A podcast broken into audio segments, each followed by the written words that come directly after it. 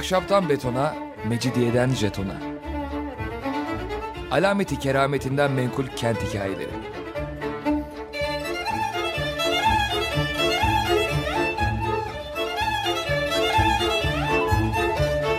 Hazırlayan ve sunan Pınar Erkan.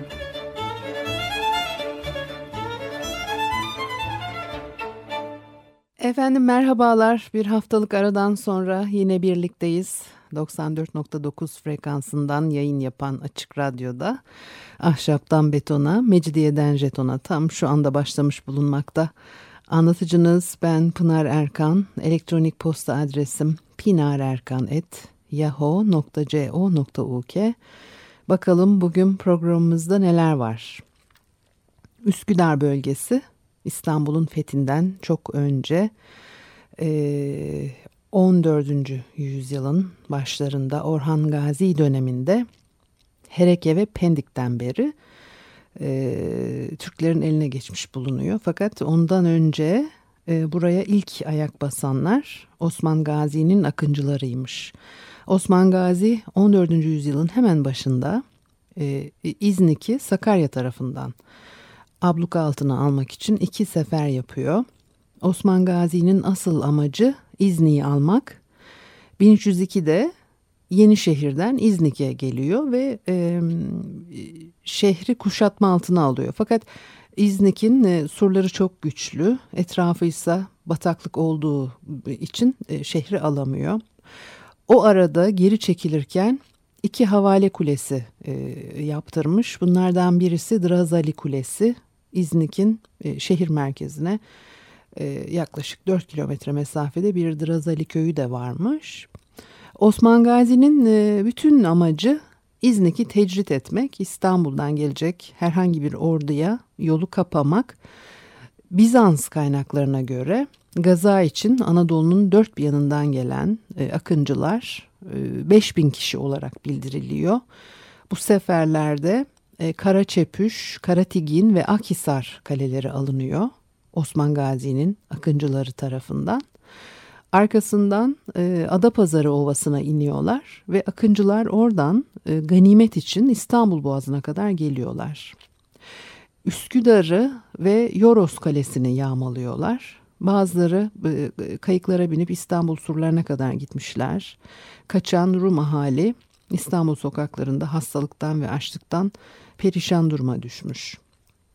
Üsküdar tarihiyle ilgili ikinci büyük olay 1329'da e, e, Orhan Gazi'nin Pelekanon e, Savaşı. Bu da Gebze sahilinde bir Bizans kalesi.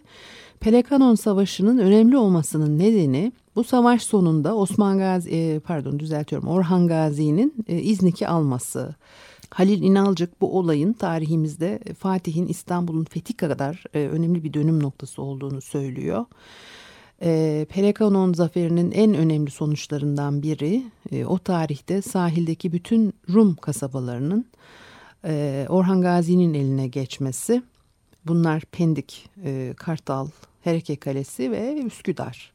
Bütün bu sahil 1329'da e, Üsküdar'a kadar e, Osmanlı'nın olmuş. E, tarih öncesi çağda Üsküdar'daki yerleşimle ilgili pek bir bilgimiz yok. İlk insanların e, dere yataklarında ve arazinin iç kısımlarında yaşadıklarını gösteren e, izler var. Bunlara dayanarak Üsküdar'ın e, iki tarafından inen derelerin kıyılarında ilk insanların yaşamış oldukları e, tahmin edilebiliyor. E, Fikirtepe, Kurbağalı Dere civarında da e, durum buydu. Üsküdar'ın ilk çağda adı Krisopolis altın şehir e, anlamına geliyor. Bir de Skütaryon var. Skütaryon adının e, nereden geldiği ile ilgili farklı fikirler var. Bu terimin e, Latin dilindeki sküterden e, geldiği e, düşünülür. E, Farsça ise ulak demekmiş ama bunun zayıf bir ihtimal olduğu da söyleniyor. Skütari e, Roma ordusu piyadelerinin en başında yürüyen ve kalkanları taşıyan birliğin adı.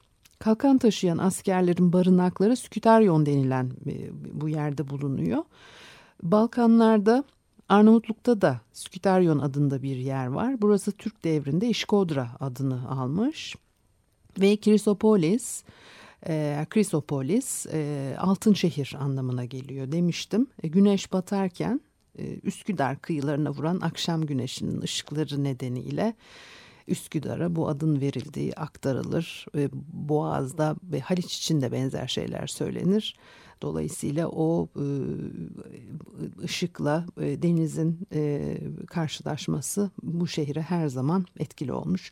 İlk çağda ve orta çağ başlangıçlarına kadar Üsküdar'ın doğudan İstanbul'u tehdit etmek üzere gelen kuvvetlerin istilasına uğradığı da bilinir.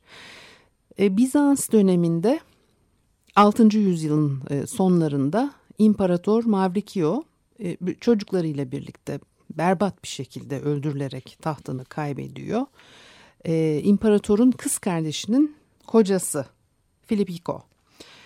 Filipiko'nun e, Üsküdar'da büyük bir sarayı varmış ve e, Roma çağında e, önemli nüfus sahibi kişiler, e, varlıklı insanlar villalarını denizi gören yamaçlarda inşa ettiriyorlar. Denize bakan cepheleri böyle e, sütunlu galeriler şeklinde pek şık. Bu türden böyle sayfiye saray ve villaları mozaiklerde tasvir ediliyor. Kalıntılarda da zaman zaman rastlanmıştır.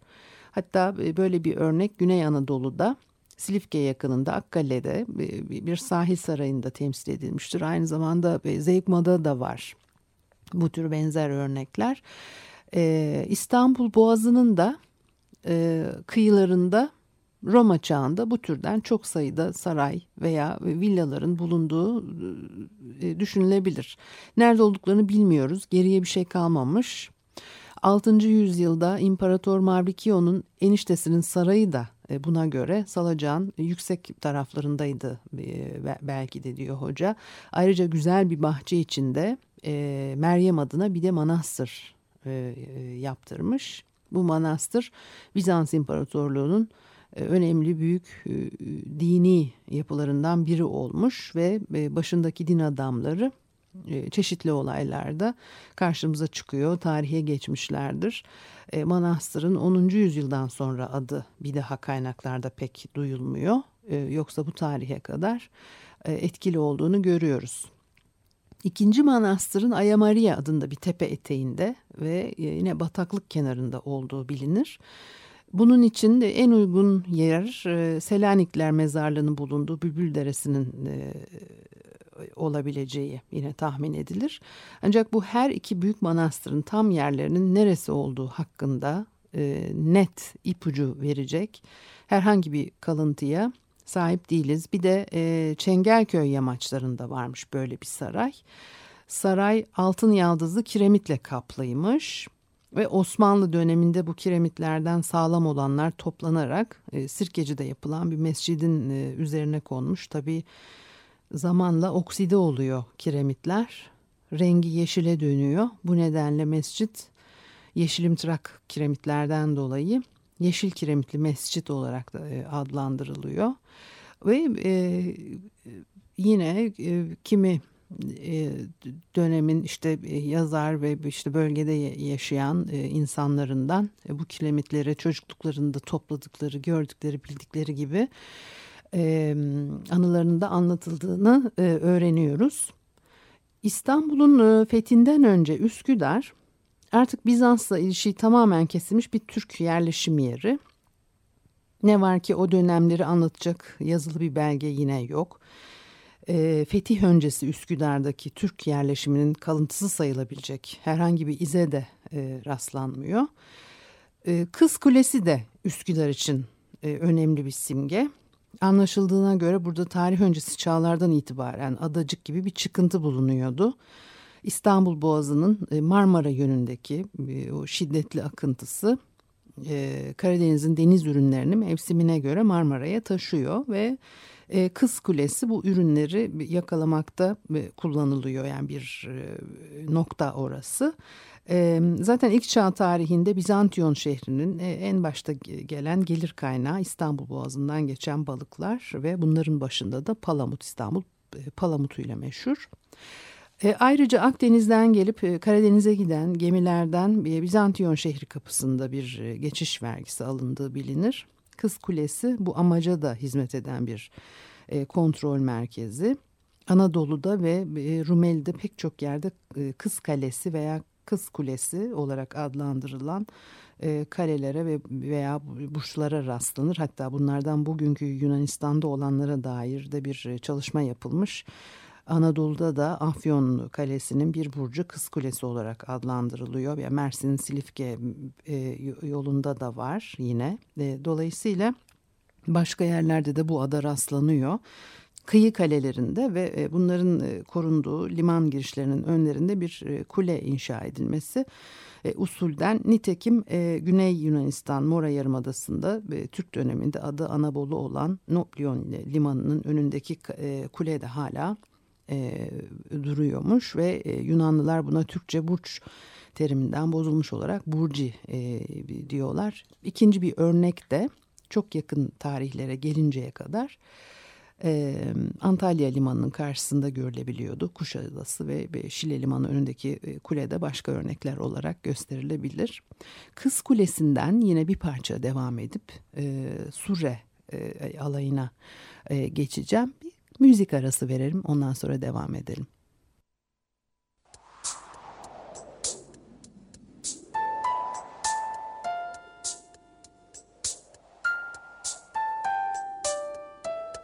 Mevsim rüzgarları ne zaman eserse o zaman hatırlarım. Çocukluk rüyalarım şeytan uçurtmalarım.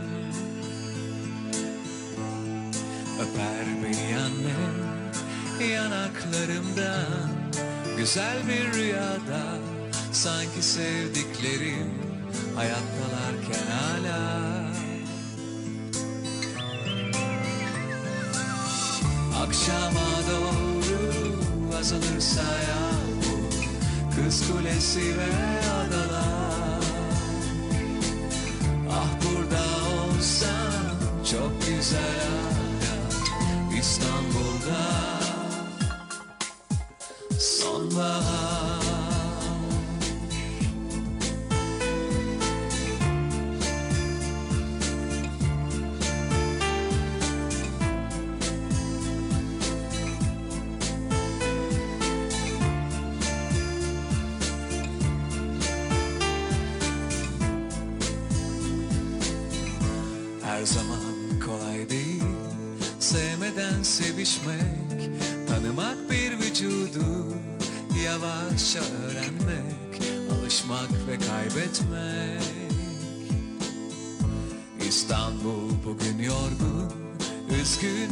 yaşlanmış Biraz kilo almış Ağlamış yine Rimelleri yakıyor.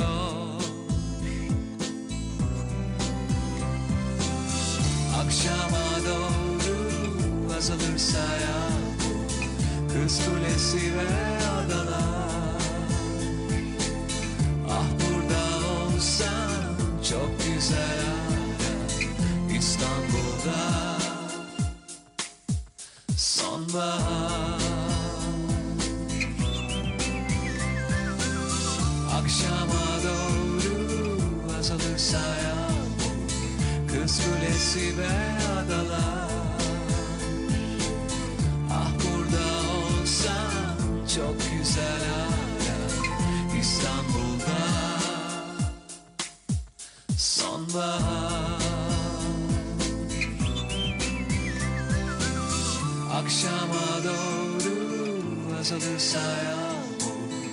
Kız kulesi ve adalar.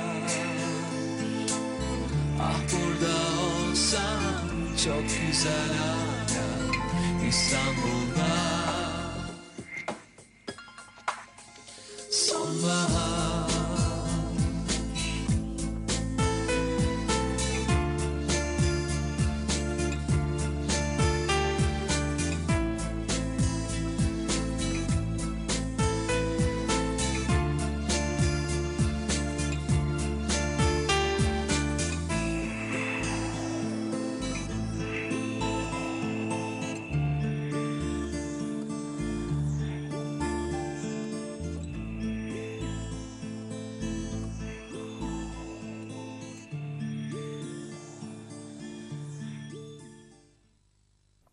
Efendim Açık Radyo'da Ahşaptan Betona, Mecidiyeden Jeton'a devam ediyor. Pınar Erkan'ı dinlemektesiniz.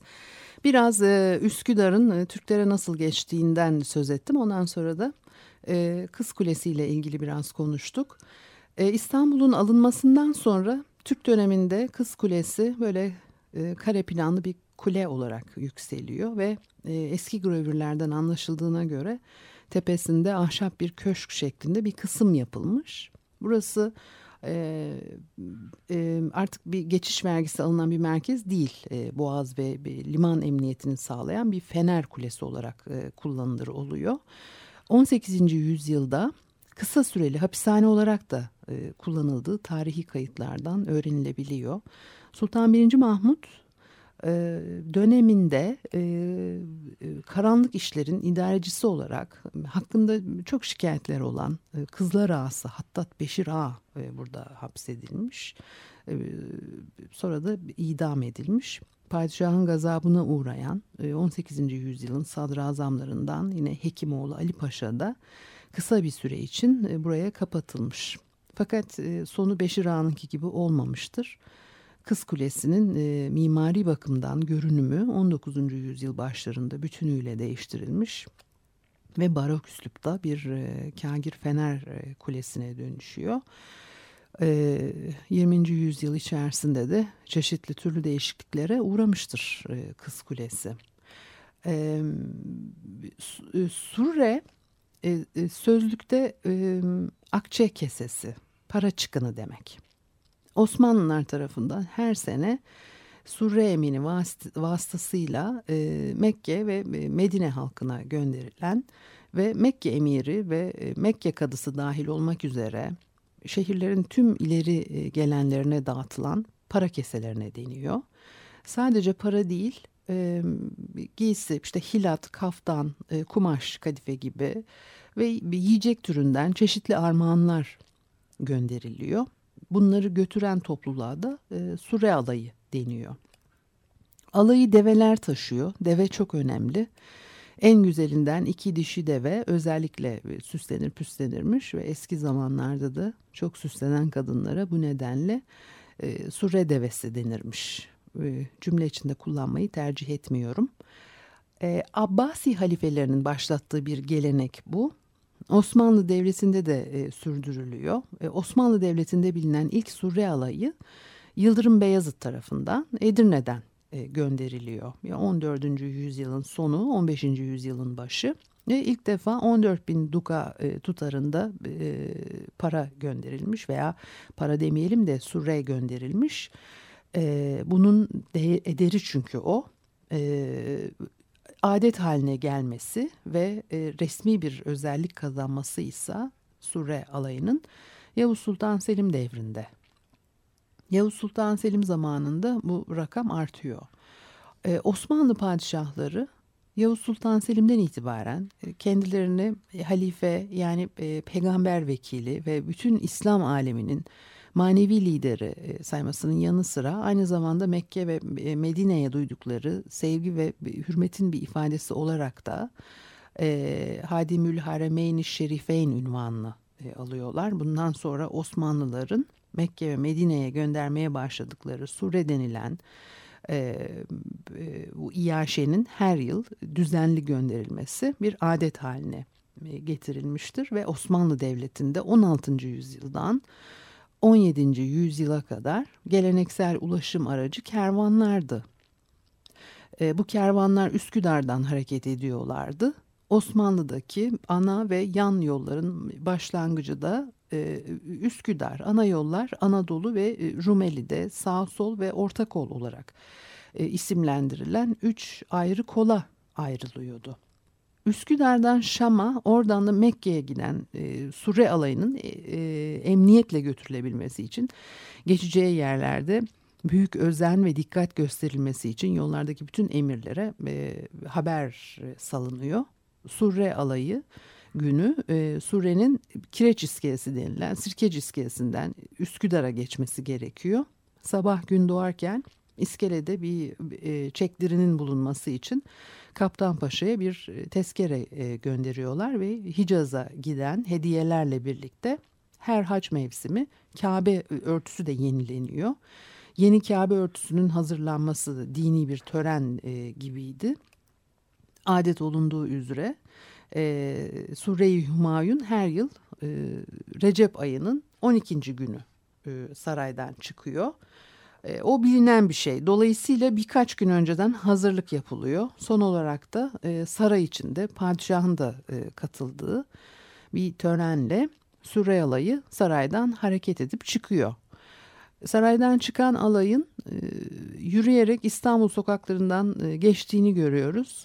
Son derece göz alıcı manzaralar e, oluşurmuş. Hepsi e, merasim elbisesi giymiş ve atlı 12 çavuş ve arkasından gelen 12 zaim ve onların arkasından yürüyen baltacılar e, önden giderek e, yolu açıyorlar.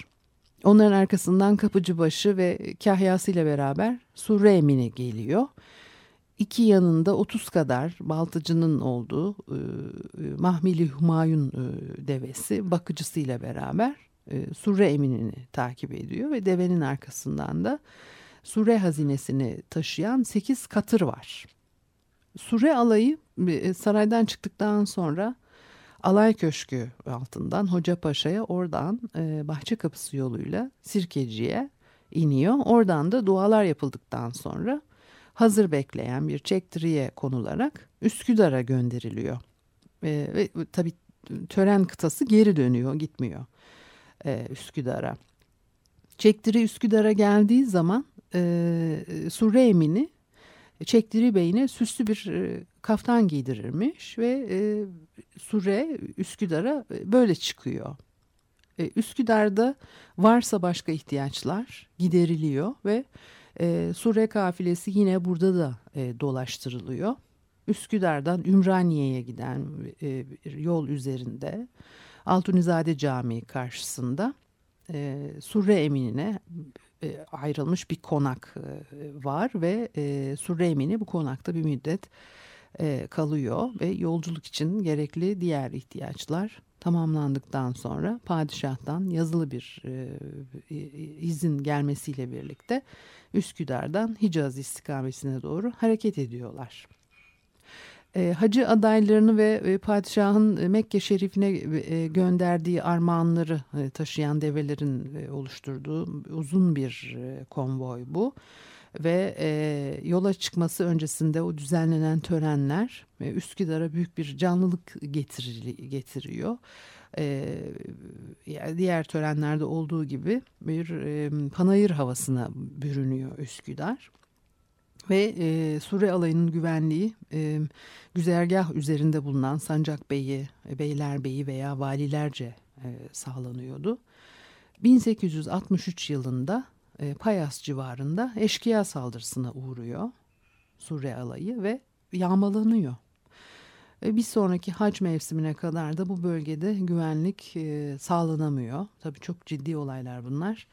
E, o nedenle 1864'ten itibaren deniz yolunu tercih etmeye başlıyorlar ve e, Beşiktaş iskelesi başlangıç noktası oluyor.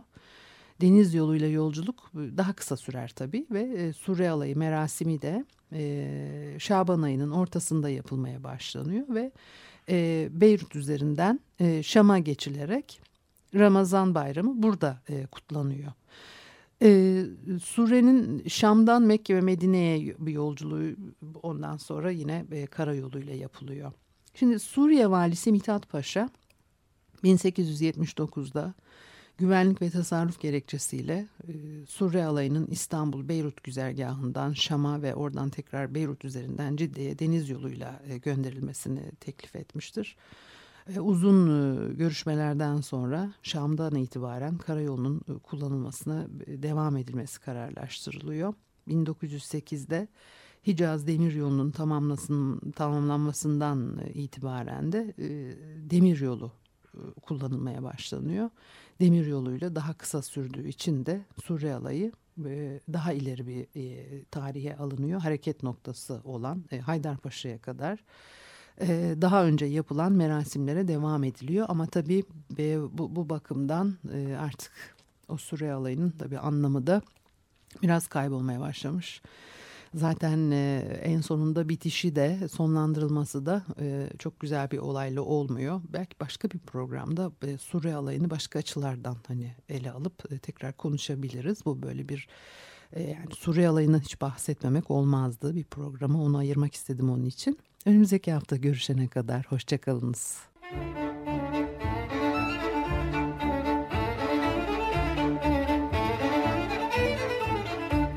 Ahşaptan betona, mecidiyeden jetona. Alameti kerametinden menkul kent hikayeleri.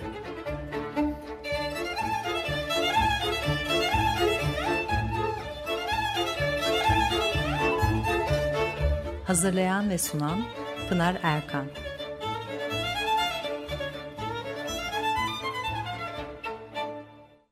Açık Radyo program destekçisi olun.